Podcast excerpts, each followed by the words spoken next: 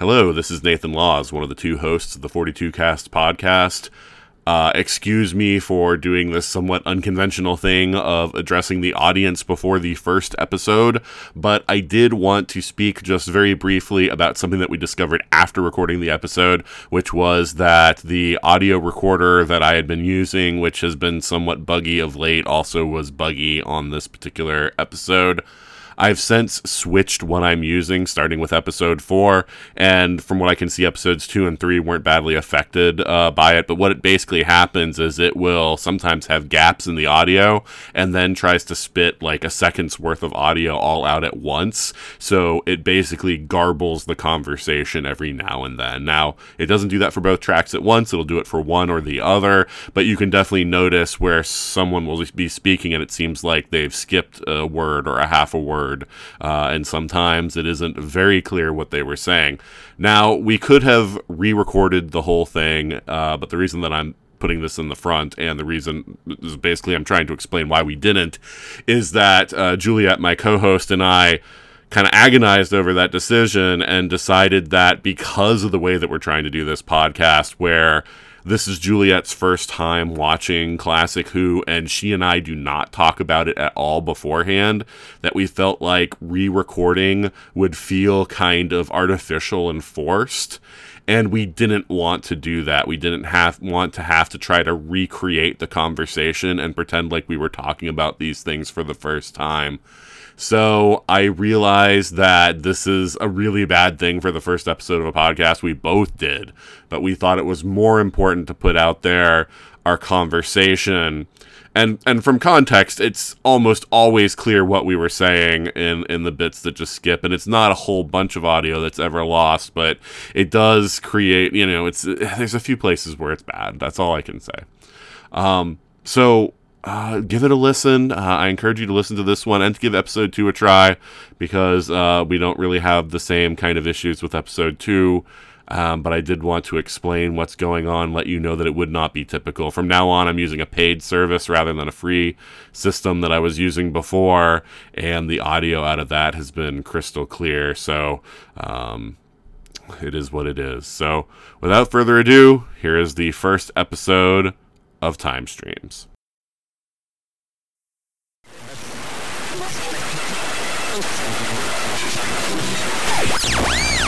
Ian,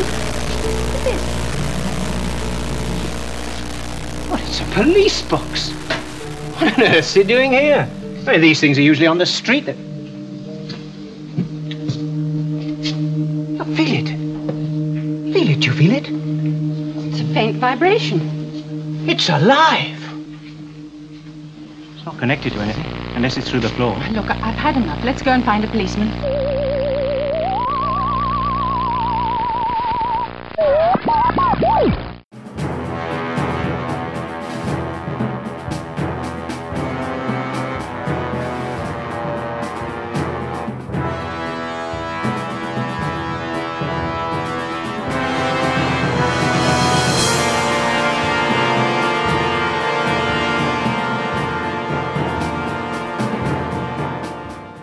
Welcome to the Time Streams podcast. This is a podcast where we're going to go through every episode of televised Doctor Who.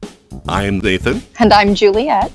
and today we're going to talk about the very first Doctor Who episode, An Unearthly Child, and both its televised and untelevised version. All right, so just to start off here, you know, hello everybody. So, yeah, this is the Time Streams podcast. You might know me from, or you might know both of us actually from the 42 cast or Sean Castic, which are that um, we were on. Sean Castic is a show we were on, and 42 cast is a show that I host. But yeah, so I've been a Doctor Who fan for my life since I was five. And I've just seen so and heard so many Doctor Who podcasts out there and I've just always been like chomping at the bit going like, oh man, I really wish I could say this. I really wish I could say that. So that was kind of the genesis of, of the podcast was me saying like, hey, I would like to do this too because this is a show that's been my favorite show since I was a little kid. And I put out you know, people that I knew saying, hey, you know, who would like to do this thing with me? I'm going to go through the whole thing, so it's a pretty big time commitment. And Juliet responded and said that she uh, would like to uh, do the show with me. So, Juliet, how did you start with Doctor Who? So I was aware of Doctor Who for uh, many years, but I've never I'd never watched it. In fact, one day somebody had mentioned uh, and I said the Broadway singer because I have one of his albums at that point. I was a fa- fan of his work, and they were like, "No, Captain Jack." I was like, "Jack Sparrow?" I, I was like the most uneducated Doctor Who geek there was. It was so sad. I actually really want him to sign my album one day. Uh, have him sign as Captain Jack Sparrow. yeah, I might. I'm tell that story. Oh God. But so finally, my friends uh, convinced me to give Doctor Who. Well, they started me with the new series, uh, with the Ninth Doctor. Mhm. And that's where I've been hooked. I absolutely adore the Ninth Doctor. He is my doctor because everybody apparently has a doctor, Right. and he is mine. And I, I, I cried. It when I at his regeneration, I actually took a year off because I couldn't, I couldn't bear Mm. it. I couldn't bear a regeneration. And then we got, I, I lost Rose, and we, I cried and took another year off. And I dragged my feet through March. We'll talk about all of that down the road. It's awful. Yeah, way down the road, but yeah, we'll get to that. Yeah, yeah, yeah. But the best part about this was is you put out this call asking for somebody who would be interested in doing this with you. I have seen maybe one or two rare episodes of classic Who. That's it. So I was like, this would be the perfect chance and reason for me to finally sit down, start from the beginning, watch all of this, and finally understand what people are talking about with some of these, you know, beginning doctors. Like everybody loves the fourth doctor. I want to know about the fourth doctor. So, do you know what ones you've seen before? I think they were were they were they written by Douglas Adams? Is that why I've seen them? I have a Oh, okay. that that was it. My mom got me a disc because she knows I'm a Douglas Adams fan, Mhm. and she found these episodes that he had done. Yeah, so it's either Pirate Planet or City of Death. I honestly don't remember, and I have to go over here and look. it's been that long. Yeah, no, I mean, I didn't think you had actually watched any uh, classic here, so that was the, and and so just so people know, I have tried to like keep myself separately yet on this topic, just because I wanted the podcast to be kind of a thing where we're both kind of like you know finding out what the other one knows or, or you know kind of thing, and I don't want to really spoil anything, you know, or things like that. Obviously, you've seen the new series, you know a lot of stuff, but I'm just saying like I want things to be more of a surprise to you than me just being like, oh, and in this next story, this is gonna happen, you know, and that and that, you know. Oh, don't worry, you're going to get that with Classic Who, and then to a certain point in New Who because I stopped watching again thanks to Heartbreak. Oh, okay.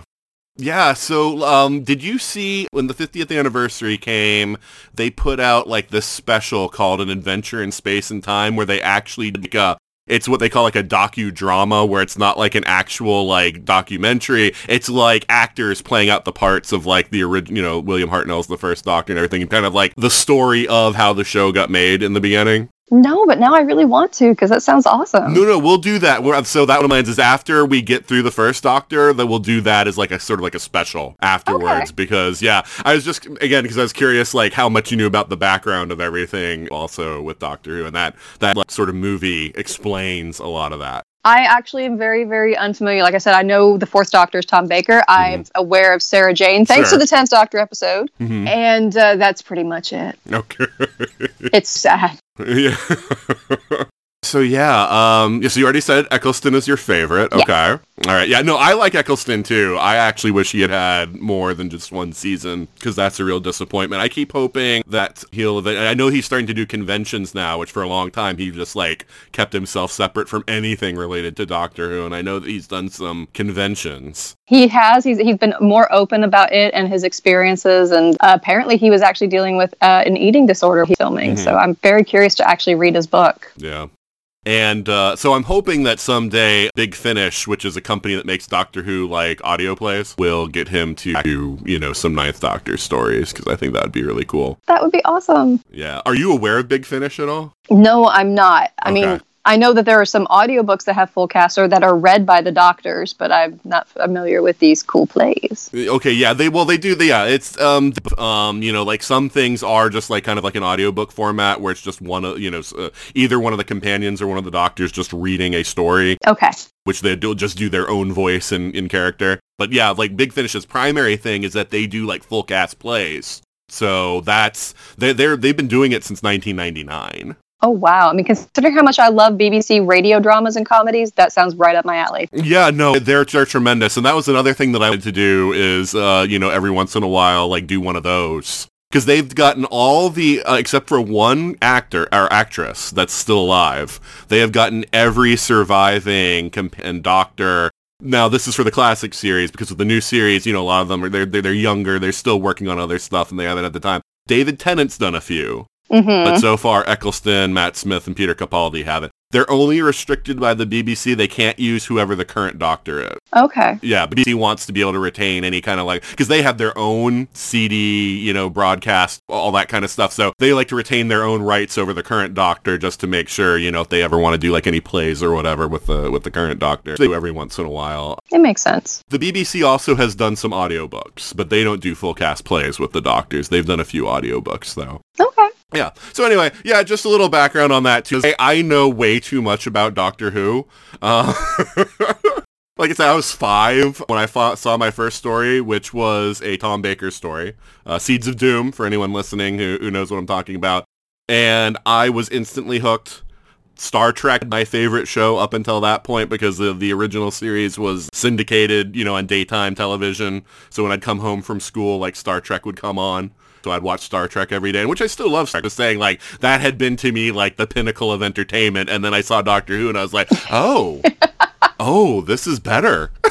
you know, so I've been a Doctor Who fan ever since. I have every original novel that came out, a lot of the ones that were novelizations of the TV I've read. I've listened to a lot of the Big Finish stuff Oh my gosh. every fact book, like things about the making of the show, or people do uh, critiques of the show and stuff like that. I've got like, I, sometime I should send you a picture of my bookshelves because I have a whole bookshelf devoted to Doctor Who and a couple shelves on another bookshelf. So That's fantastic. it's a, it's a lot of stuff. but it's a good contrast. I mean, between you and your love of Doctor Who since you were five, and I think I watched my first episode in 2011 and 12. Mm.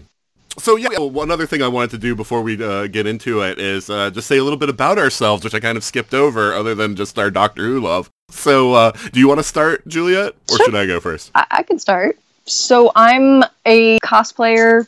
I'm a knitter. I'm a karaoke fiend. I love to attend conventions, even if my convention attendance has mainly come down to Dragon Con these days. Mm. But I love to dress up. I love to work uh, charity events for kids and stuff like that in folks here around Middle Tennessee. It's really fun to do that with and just see the kids' faces light up. I knit anything and everything. I've recently got into knitting with uh, anodized aluminum scales, which is a lot of fun and painful on the fingers. Mm. And what else? I work I work with a lot of nonprofits. I'm actually on the board profit here in Tennessee. And I'm a giant sci-fi nerd. Mostly sci-fi. I love them, I love a good portion of fantasy, but it takes a lot to draw me in. So it's mostly sci-fi like Star Trek Next Generation is probably my favorite show, but Battlestar Galactica is kind of right up there on it. So, yeah, that that's that's me. There's a not a whole lot. You may occasionally as you listen to this podcast hear my cats yowling in the background. I do have three, and one of them is 16, and he's very when he's hungry. Mm.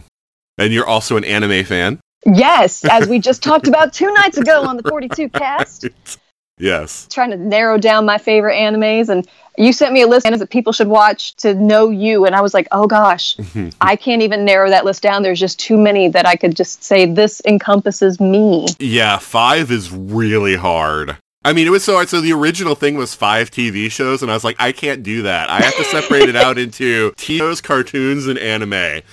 like, here's five TV shows, here's five cartoons, here's five anime. People always like, what's your favorite book? I, I can't even tell you. Mm. Can't do it. yeah. I'm usually good for like my favorite of something, but when you start getting out ordered like two, three, four, five, it's like, um, yeah, I, uh, you know, that's really hard. Because then, especially when you're like splitting hairs, it's like I, I like a lot. Right. Which is better? I'm not sure. but yeah. So, oh, well, so here's something, you know, that I don't know. Because you, you have so many costumes. Um, I see pictures of you in costume, either that you're posting or he posting or whatever all the time. what is your, or maybe this is another one thing you're going to be like, I can't say a favorite, but what is your favorite costume? Oh goodness. Oh my goodness. You're telling me to pick one?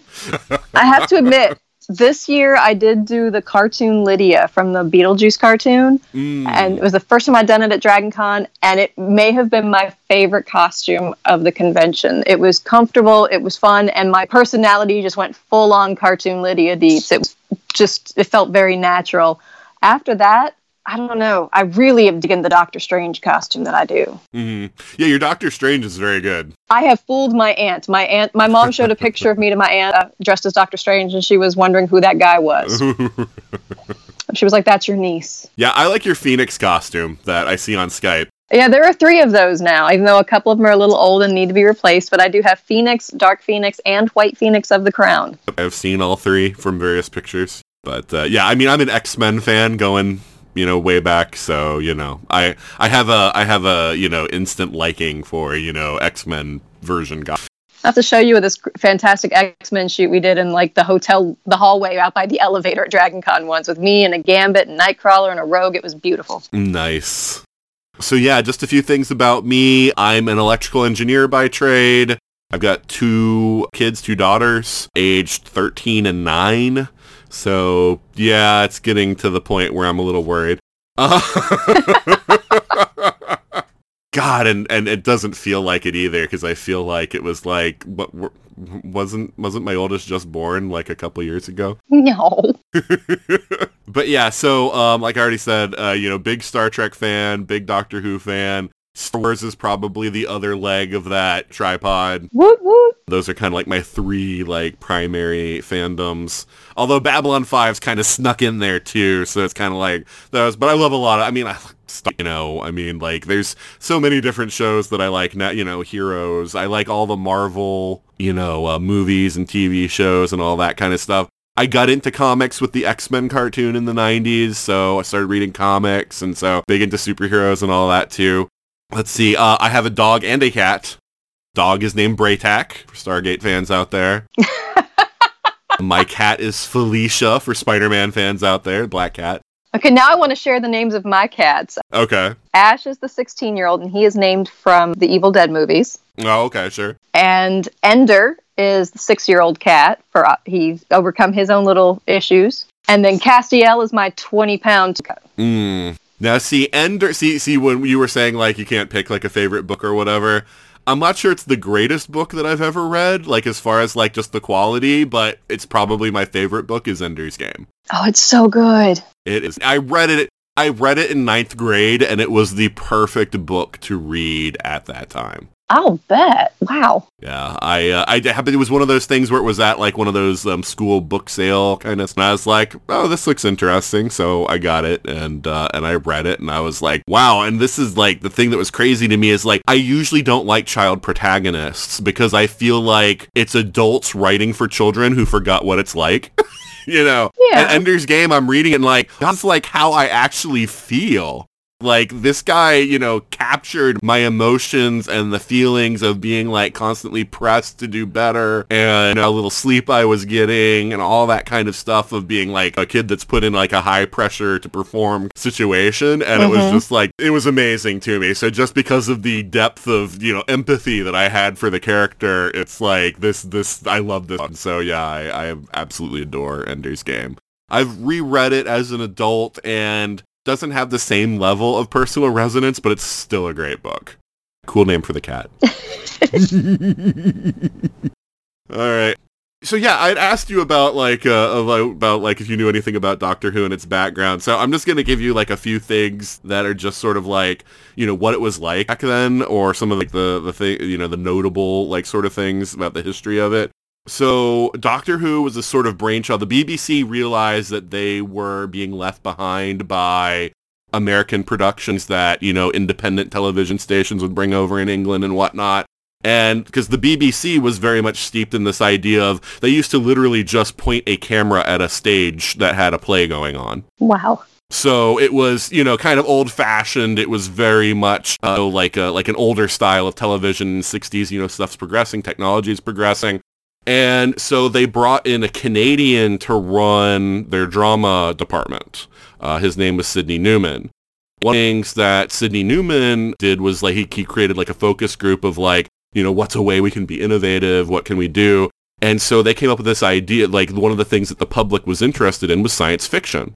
And they said, okay, well, science fiction's kind of broad, like what? And they were like, well, it seemed most people seem to be interested in are either like psychic powers or time travel. And so they decided, well, let's do a TV show about time travel. So that was one of the, you know, started getting the, the show going. Now, he, uh, by all accounts, was a very kind of brash guy that like didn't, you know, mince words with people Mm-hmm. and didn't get along well with the sort of old stuffy, you know, like people that, that worked in the BBC historically. Uh, so he brought in someone that he had known from when he was working the independent television in Britain, you know, the non-BBC stuff.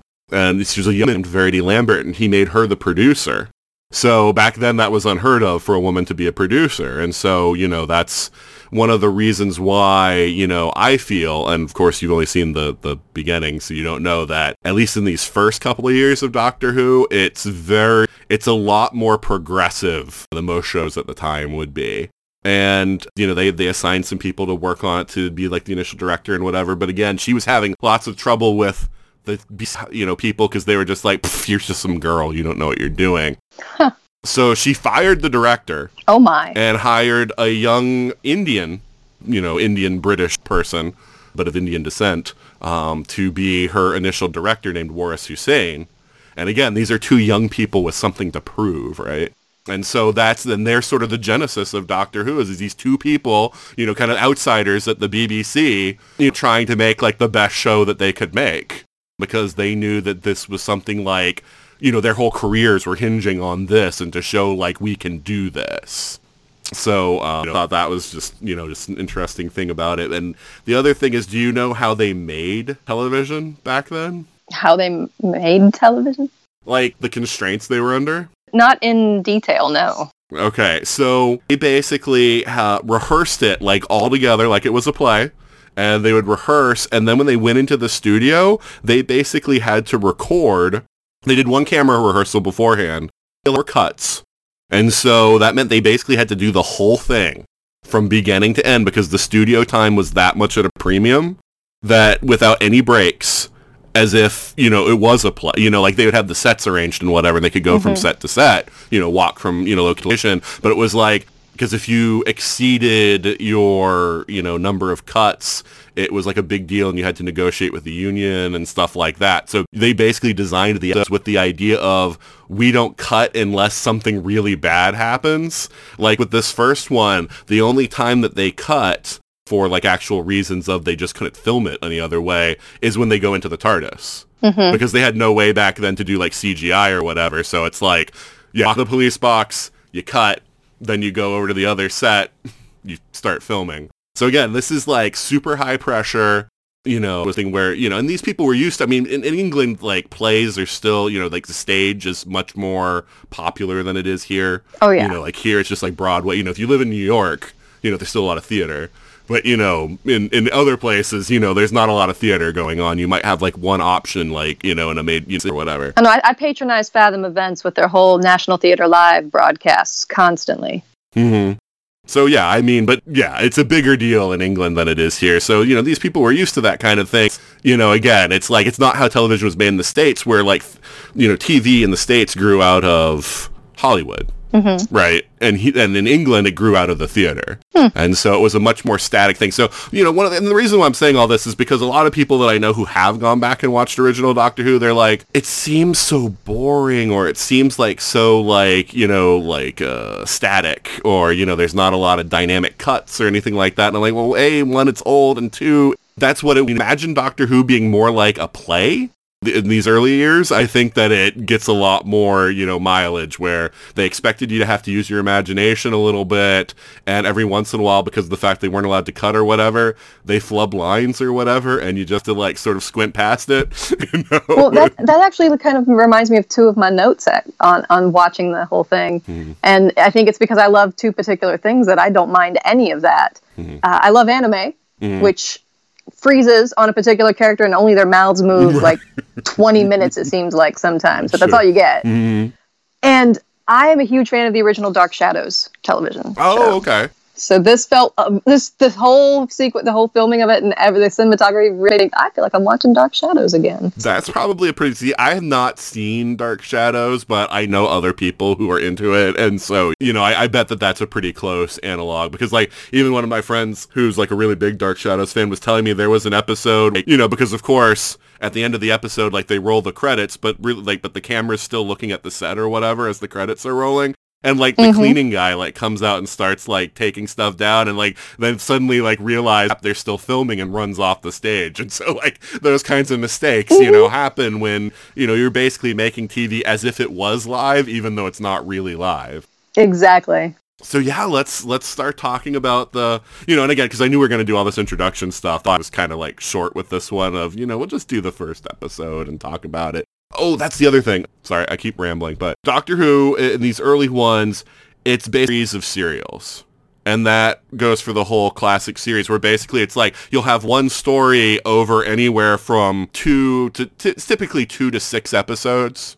And so it's like a serial where it's like, oh, episode one, cliffhanger, episode two, cliffhanger. That explains the ti- that explains the naming titles on what, Amazon. When I was looking at it, I was like, watch the pilot episode. I was like, are all five or six of these the ones I'm watching to begin with, or just the first one of these? Uh, In the beginning, they'll actually give a title to every episode. After the third season, they start just saying like an overall title for the whole story, and then saying part one, part two, part three. So um, the overall store uh, titles that go with all these early ones are basically things up after the fact. Yeah. Uh, usually they'll take the first episode of the serial and call the whole serial by that name, but in a few cases it doesn't do that.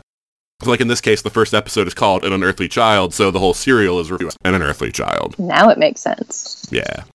So yeah, uh, so typically what I want to do with this is we'll do a serial at a time, but in a few cases where the serials are incredibly long, if they're more than six parts, I'm going to suggest we just break them up and do them like, because there are a few, uh, there's an eight parter at one point, there's a 10 parter and there's a 12 parter is the, is the longest one. Oh wow. Yeah, yeah. I think those should be kind of broken up because otherwise, you know, I, I kind of want a length. I don't want us to do like a double length episode, so we'll just do part one and part two. That's totally okay by me. Okay. so yeah, so first thing, of course, that you watch when you when you start the show is the the title sequence. Um, so what did you think? You know, coming to him where you got like sort of like the more rock, you know, kind of version of the theme. What did you think of the original? It was so Version. pretty. it was just it was it's been a while since I've watched Doctor Who and I, I found myself singing along in my office while I was watching it and it just I thought it was very nice. It was the theme for all that it has added things over the years. It's still so amazingly recognizable no matter what you add to it. Yeah. Um, so like that is the first electronically created theme song for any TV show ever. Was it really? Yeah. That was what was called the BBC Radiophonic Workshop where they like created like special some ever. They actually composed the music because they wanted something that sounded kind of otherworldly. So yeah, I mean, a guy named Ron Grainer composed it, but it's actually uh, I'm gonna mispronounce her name, named uh, Delia Derbyshire. She's the one who actually created it, you know, like like performed it, and she's known as like one of these pioneers of electronic sounds and whatnot. So again, another involvement, um, you know, very early on Doctor Who with one who was you know, kind of like, uh, you know, like key to, you know, uh, um, television, kind of like in her early, you know, days. So, you know, I always think that's kind of cool.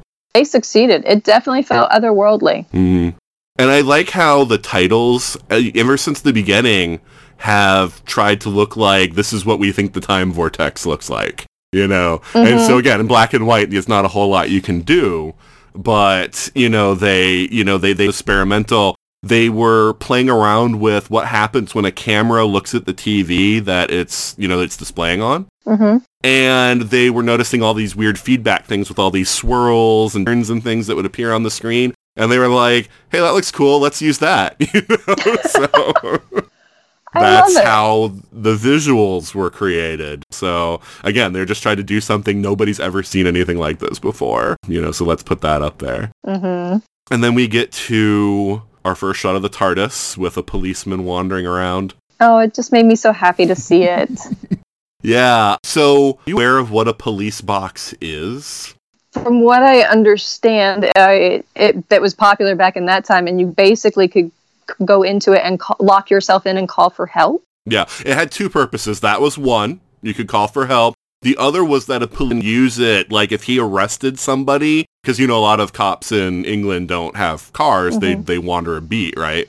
And so it was a place for them to even lock up the criminal until a car could come by and they could to the station. Okay. So yeah, it had a it had a dual purpose for that. But yeah, so like for the people at the time watching this, this was supposed to be like this is a familiar thing. Okay. And so having it have the spaceship or time ship or whatever you want to call it inside of it was like crazy. Like, oh, you're taking something familiar. It's like it's like a magical wardrobe or something like that. Whereas for people watching it now, even in England where, you know, there haven't been police boxes for decades, it's kind of like this is this weird, you know, cane, you know, thing that we don't know what it is. Mm-hmm. So it's kind of kind of interesting how that's changed. Well, I like the way it was just draped in that junkyard. It just looked very forgotten. Yeah, no, and that's I mean, the direction in this is good. I think that for the limitations they were under, they did a good job not only of like set design and dressing things up, but also of like getting like nice movements in there and everything to like, you know, on the junkyard and then it's like you kind of swing in on the TARDIS and it's kind of like, whoa, what's this doing here? Right? And so um, then we cut to the, the school scene and we meet our regular characters for the first time. So I'm assuming you say regular characters. We're going to hang out with them for a little while, these two teachers. Yes.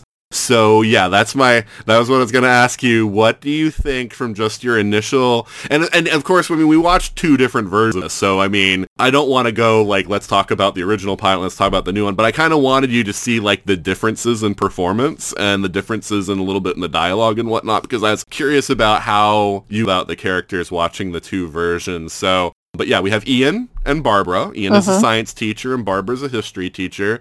And what how do you feel about Ian and Barbara? I like Barbara. I mean, in both interpretations, she seems like a very. Uh, she seems more open-minded than Ian. I will say that uh, I actually had a note that in the actual pilot, the male teacher is a bit less of a horse's rear end.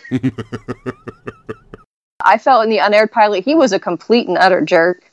I thought he was a bit nicer, more like once they're in the TARDIS, he is less angry and let me out. Uh, in the actual pilot, pilot in the in the unaired one, he was on grrr. At least to me. Yeah, I, I noticed that too. It's like both of them felt a little more cold in the unaired like like in the unaired version. I felt like when they're talking with each other in the in the classroom before they go see Susan, that they I was like these people feel kind of stiff. They don't feel like they're friends. But in the in the aired version, it felt to me like like something they do on a regular basis. Is they just hang out and talk after you know school gets out, and and these people feel like friends. They definitely felt more relaxed. So yeah, I uh, uh just just uh, a little spoiler. I ship it hard, and I absolutely love the two of them. so yeah, and of course they're discussing the student of theirs, Susan, who uh, you know has all the you know it's like she's really great, but then she's also kind of ways, but to a degree that doesn't seem like just normal awkwardness, and they have no idea what it is that you know uh, what's going on with her life barbara tried to you know visit her at home but like when she went to dad you know it was a junkyard and they're like what's you know what's going on here I will say the weird camera angles where Susan is staring at the camera as if it's, as if the camera is the teacher. That was a little weird. I'm not big. I'm not. I'm always weirded out when characters look directly into the ground. I'm like, don't don't look at me. well that that was because of the, the the way that they recorded back then because ian and barbara were still in the car when they were having the flashbacks so they couldn't get up and walk over to another set they so basically susan when they do the flashbacks that's another part of the stage where susan's standing and they she has to stare at the camera it's it's like it's a point of view shot just so that that way it works Right. but I mean, it's them trying to be clever with the constraints that they had, um, you know, doing it that way. But yeah, and so then they go and they, uh, you know, meet with Susan in the other classroom where she is, and she's those rock beats. Oh yeah, no, the dancing was.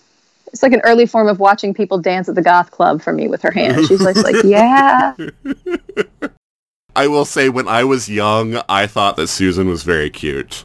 I, uh, I kind of got a thing for her. I think she's still a. Well, I'm just saying, you know, like That hair, the little, the, the whole outfit, everything. yeah. Um, her hair was actually done by Vidal Sassoon. Really? Yes.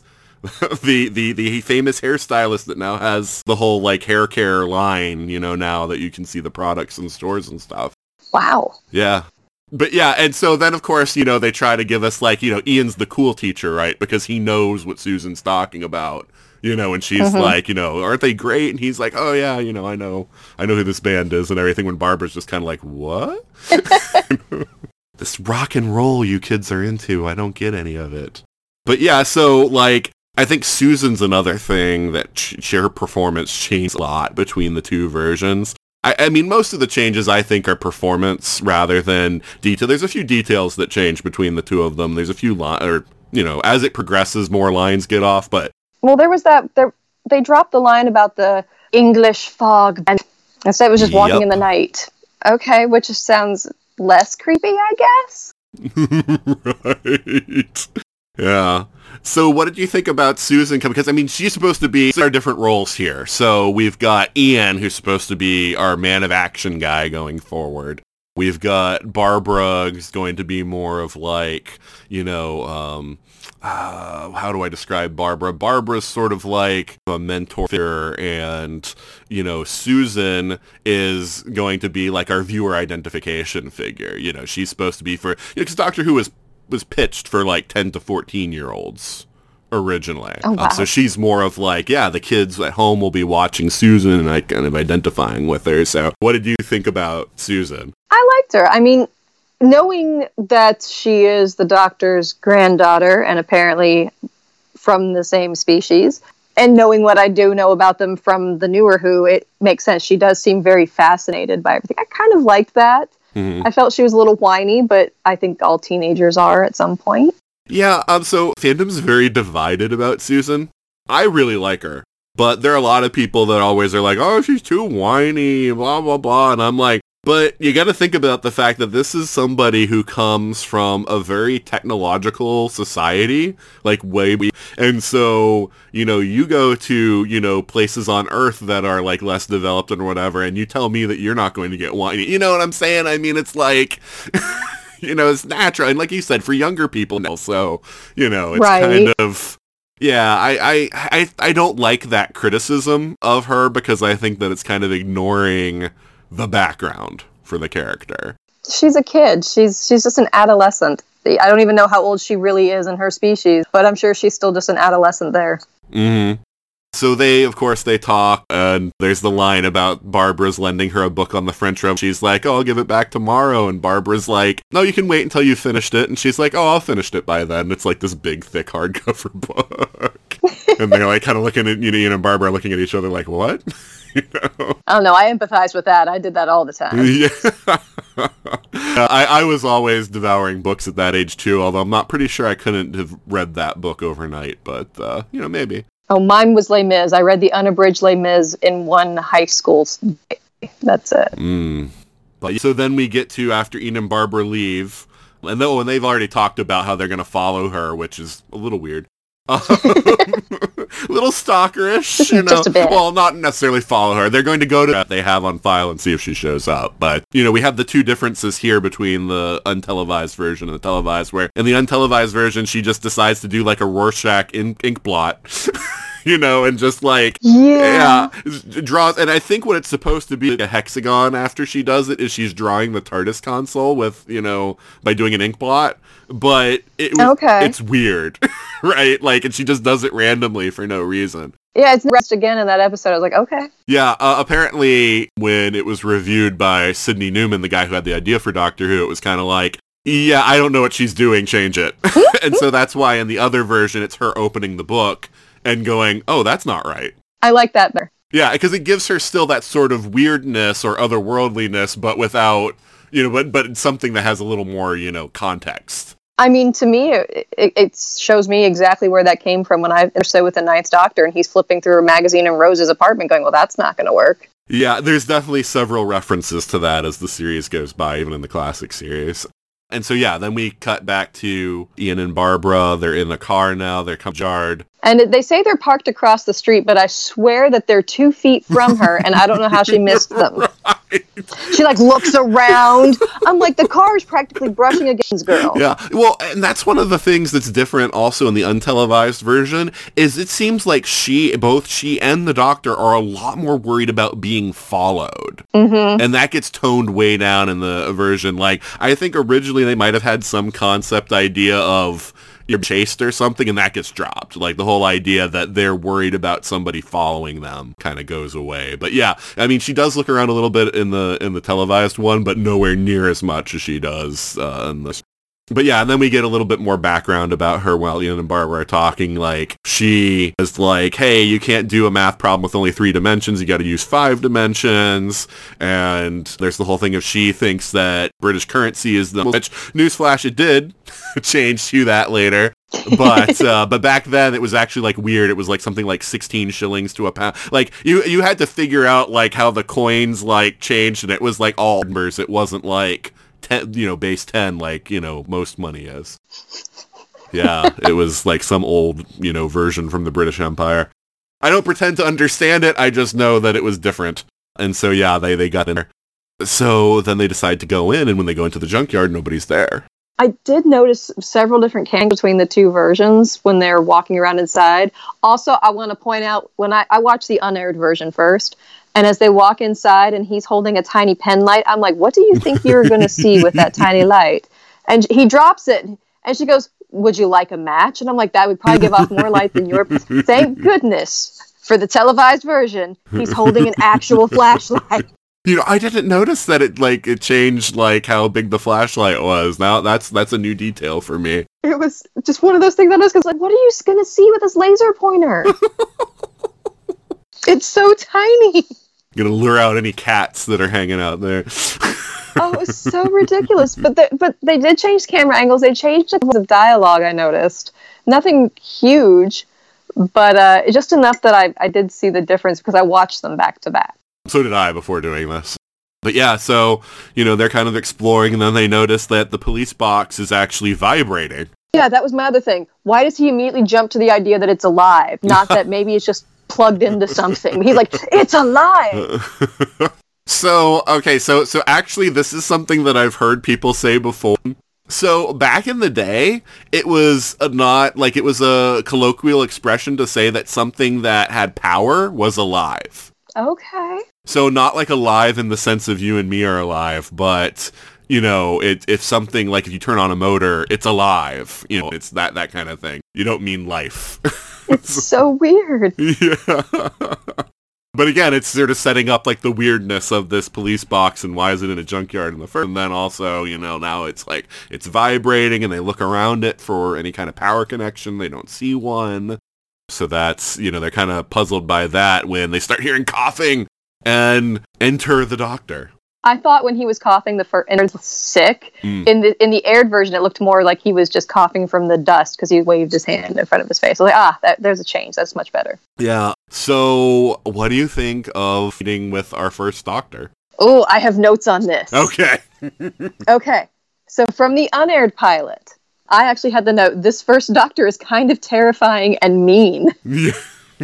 like he's actually scary mm-hmm. there's a point in there where he does a nickel sounding laugh, and I'm sitting here going, who would ever want to be a companion for this doctor? Because I'm afraid he'd just dump me off somewhere random. Mm-hmm. But from the actual pilot that did air, um, initial exchange with Ian and Barbara is much more just, it, it feels much more lighthearted. Mm-hmm. And he's he's a bit less antagonistic, and de- he's more likable. He almost feels more like an absent-minded professor in this one, or at least that's what he comes off as, rather than an all powerful Time Lord. Yeah.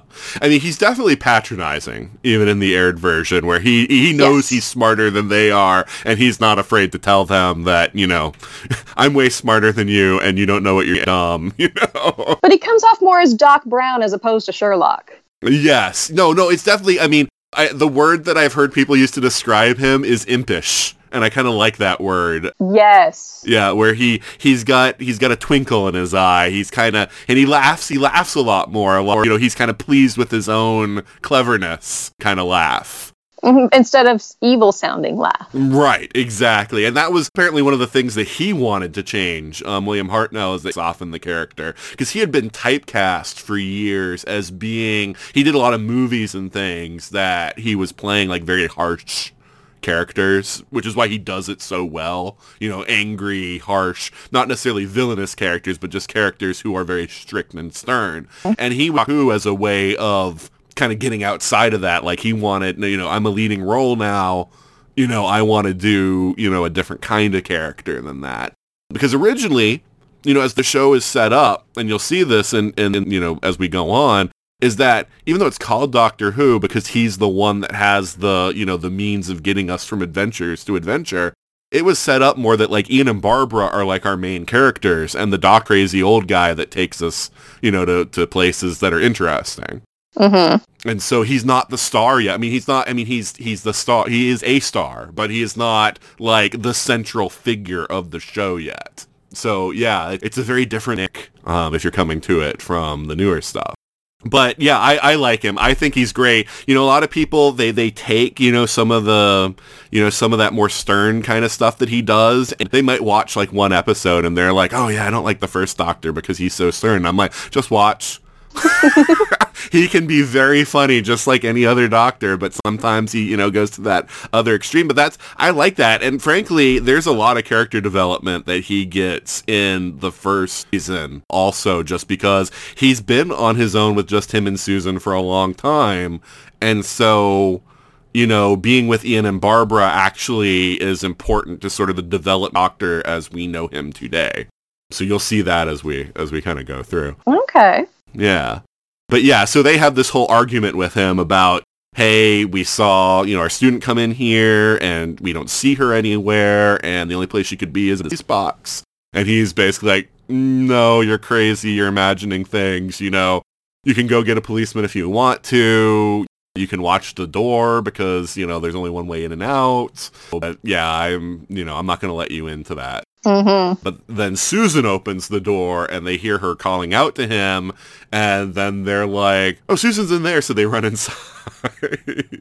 Which, you know, I do wonder why Ian also runs inside because it's just a police box. Then, you know, if Susan's already in there and Barbara goes in there, There's gonna be no like, room for him. right, exactly. but yeah, and so then we have shot of the inside of the TARDIS, which you know what you know again coming to it from the new series. What do you think of that sort of original version? It looks weird. the unaired pilot seemed to have a throne just randomly sitting off to the side. Mm, It looked like a throne. It was a very faint chair. Yes. In the aired pilot, I think it was toned down a lot more. there's just just a single thing sitting right there for you to sit uh, catty cornered, not even facing the door properly. I don't know. It's very different, especially in black and white. yeah. Well, they wanted it to be like this sort of futuristic look, and so they made it like this very stark white, you know, sort of like bright, you know, thing of being like, you know, this is what it would look like at ship thing. Oh yeah, But uh, but you know, I mean, there's some familiar stuff. The console, you know, it's still it's still six sided. I I like the the the rotor part, the part that goes up and down in these old ones a lot. Uh, it'll get a lot smaller as the series goes along, and it will just turn into something with just like a light in the middle.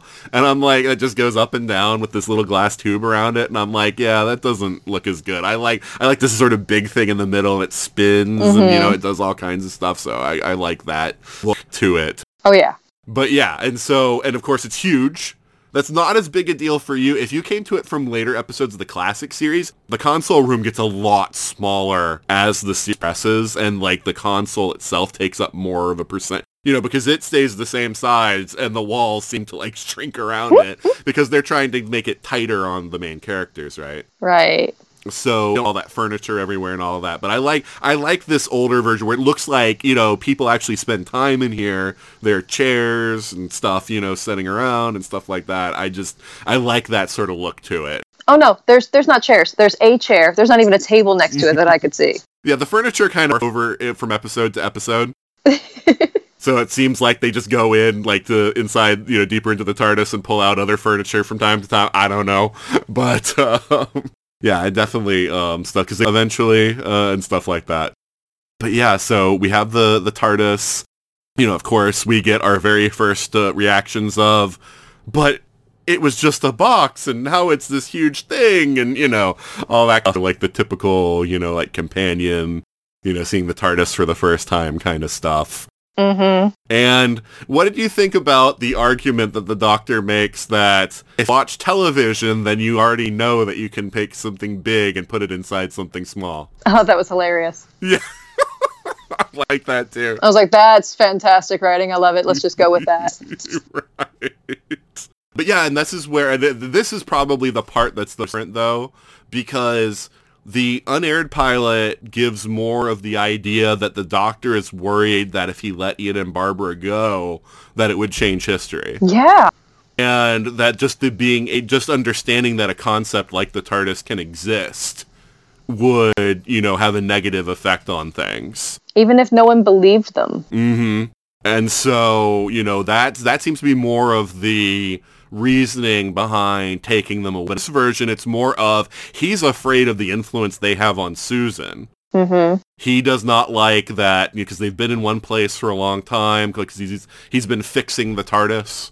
You know, she seems to have really assimilated to, you know, 1960s Earth, and she's even talking about leaving him because she wants to stay, and that's really freaking him out. I also noticed in the unaired pilot, she named the century she was born Yes. in, and they took it out of the actual televised version. The reason for that was they wanted to make them more mysterious. Okay. And so they didn't want like a fact like that that, you know, then might pin them down to something later. They wanted they deliberately decided to make it more nebulous as far as where they were from and what the situation was.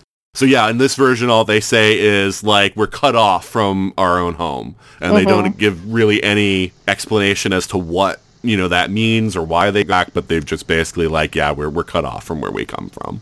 I gotta say though, Ian seems much more open-minded in the televised pilot as opposed to the unaired, where all he did was go, "This isn't possible. This isn't possible." hmm But yeah, but they're still telling Susan like this is just like some fantasy you've created. But I'm watching them say this, and I'm like, why would you you you, you know because you walked around that police box that it was only a certain size. But she looks like them, so that has to be what's real.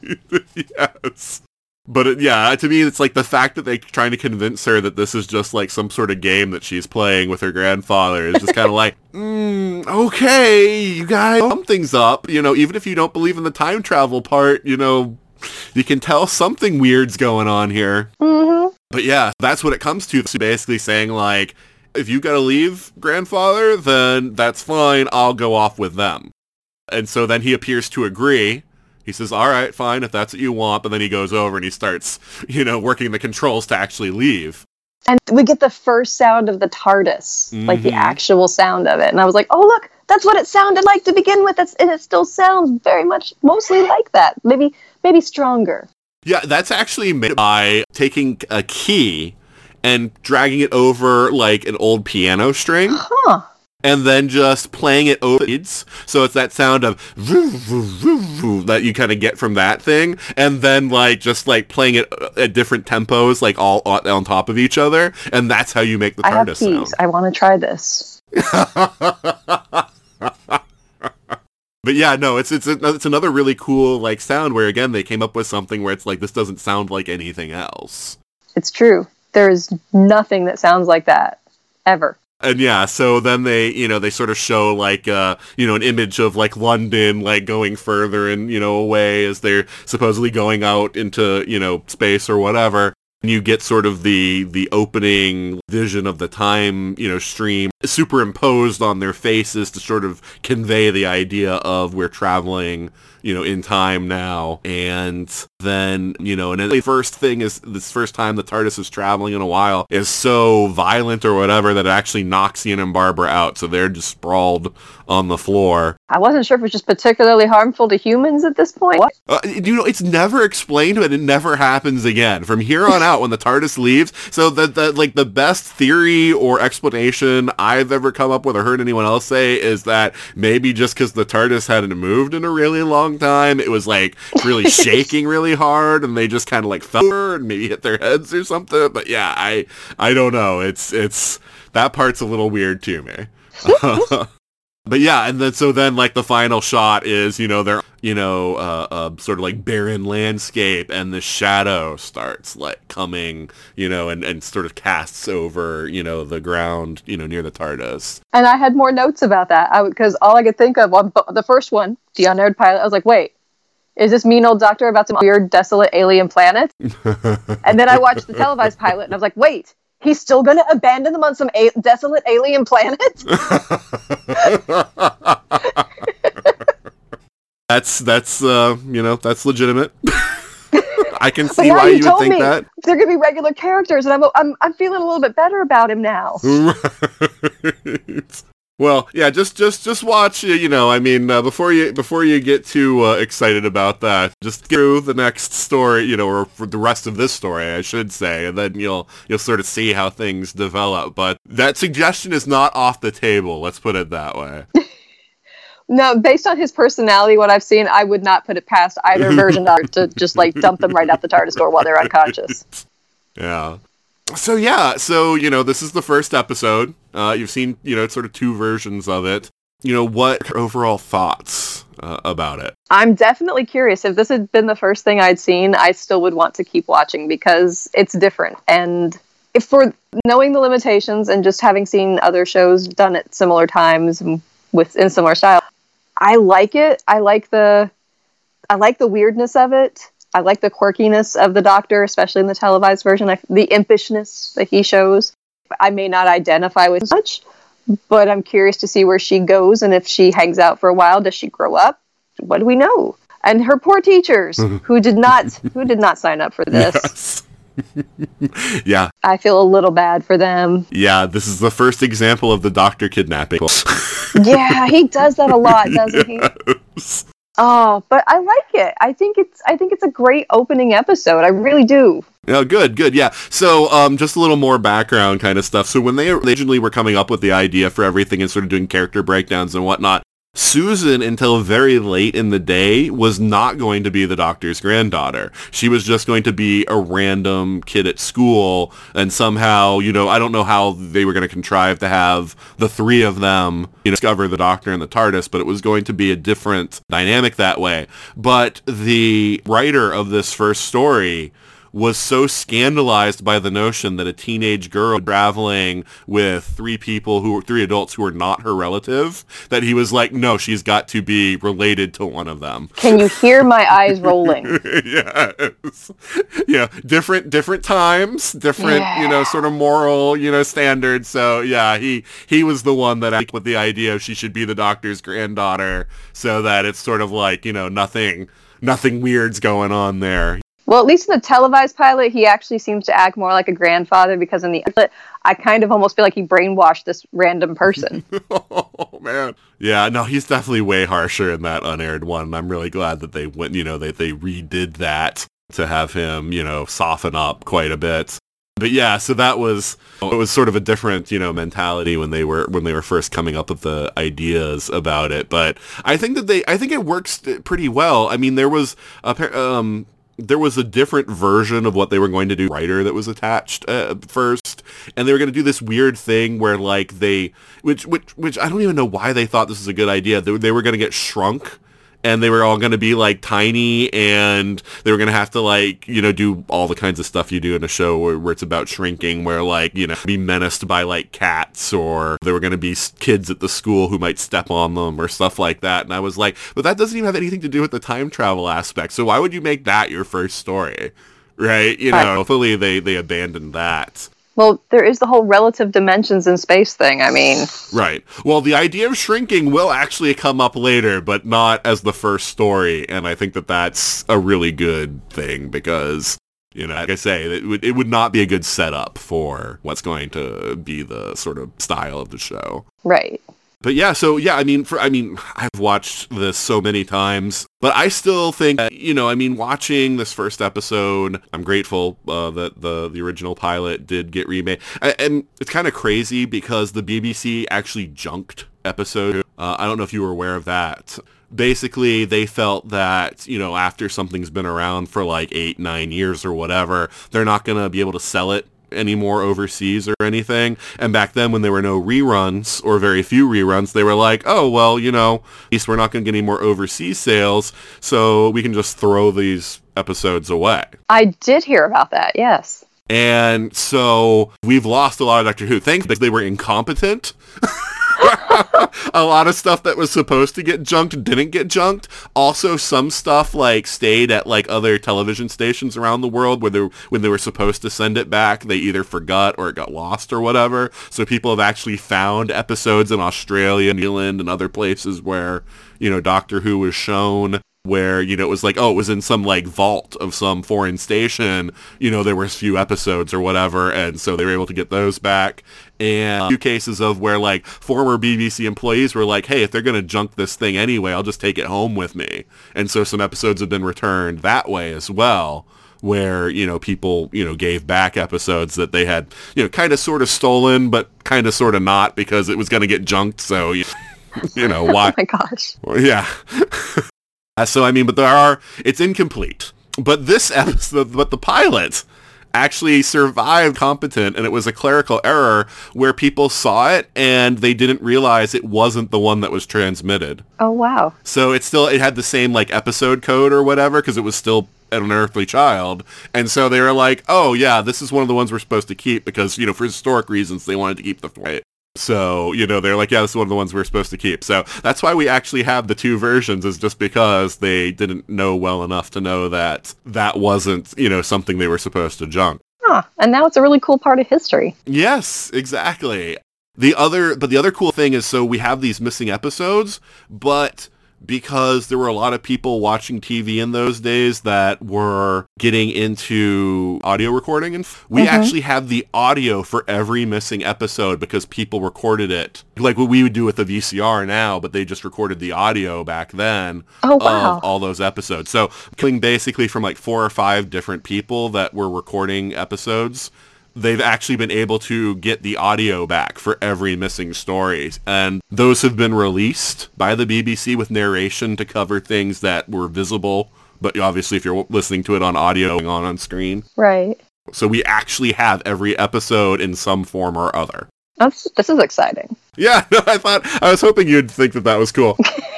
but I, I can't like help but like get excited talking about Doctor Who.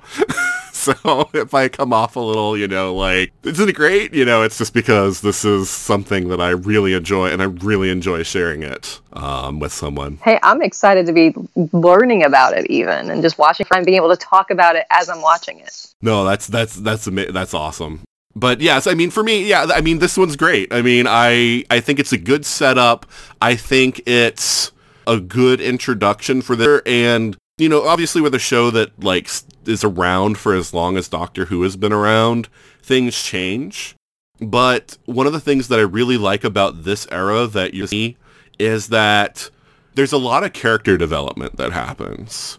As the series progresses, they kind of get more into a like each serial is just kind of self-contained mode. It becomes a little more like, yeah, it's important when like a companion comes and goes or when a doctor regenerates or whatever, but otherwise you could pretty much watch these in any order. Mm-hmm. These first reasons have what, you know, like we would consider like in modern television to be like actual arcs. You know, characters go through journeys and stuff. And so to me that still makes it very watchable because if you're, you know, invested in the characters or interested in them, you know, like I don't care if the effects are, you know, look cheap and dated. Right. I can get past that because I'm engaged in the story, I'm engaged in the characters.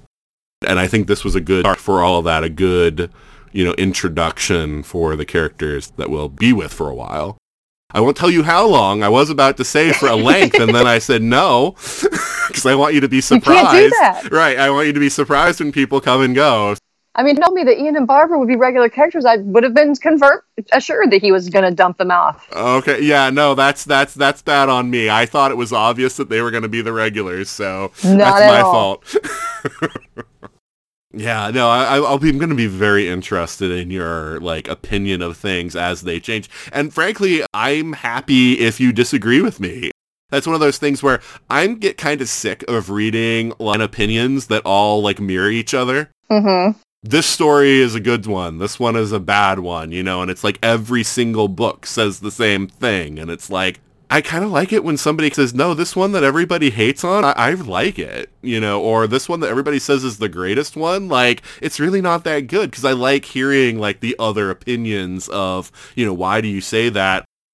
I had a friend recently, uh, well, I say recently, it was like four years ago, went and did his own watch from the beginning and he was doing a blog wherever he, you know, he'd watch a serial and he'd post about it. And it was really refreshing because he was somebody that hadn't been part of like fan forums in the 90s and, you know, books about Doctor Who and stuff. And so like his opinions about things were like really different than what I was used to hearing. And I really liked that because it's like, I like seeing things through a different point of view. Oh man, you're going to love me on Girl in the Fireplace because everybody loves that episode and I don't like it at all.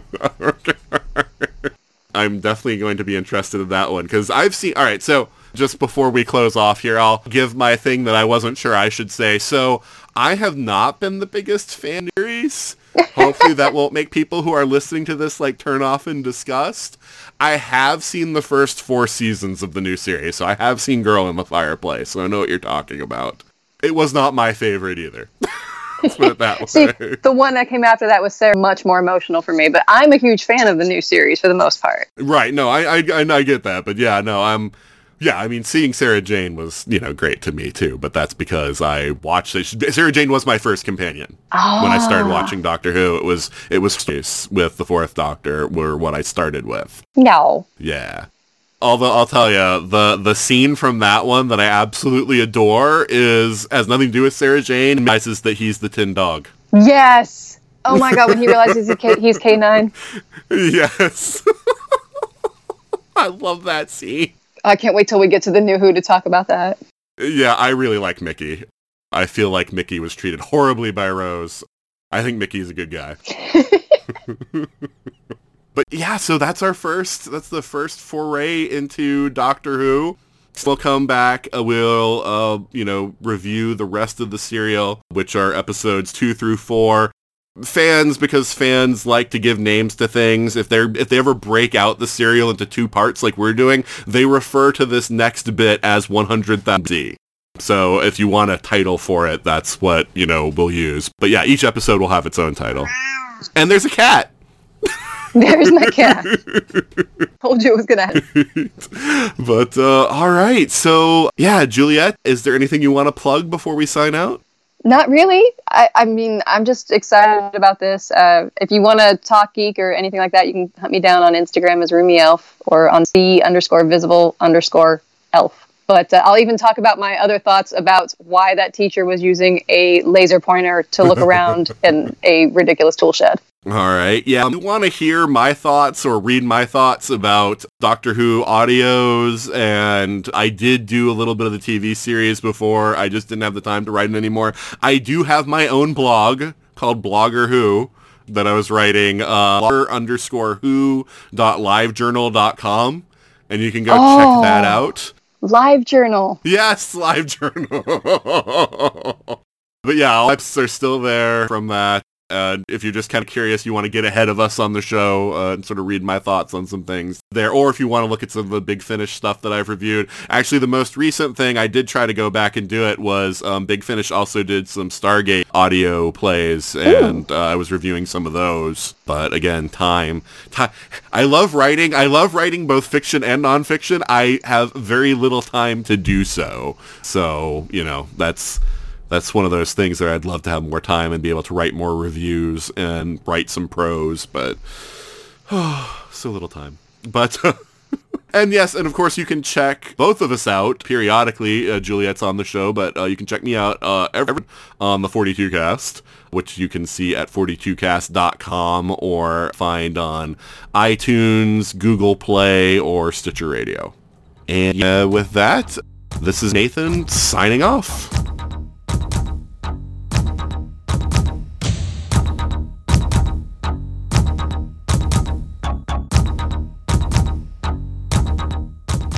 You've been listening to Time Streams, a subsidiary of the 42cast podcast. If you have any comments, questions, or suggestions, email us at everything at 42cast.com. Beginning music is Vortex, followed by Pulse Rock. both by Kevin MacLeod and licensed by a Creative Commons Attribution license. Ending music is Voltaic, also by Kevin MacLeod and licensed by a Creative Commons Attribution license.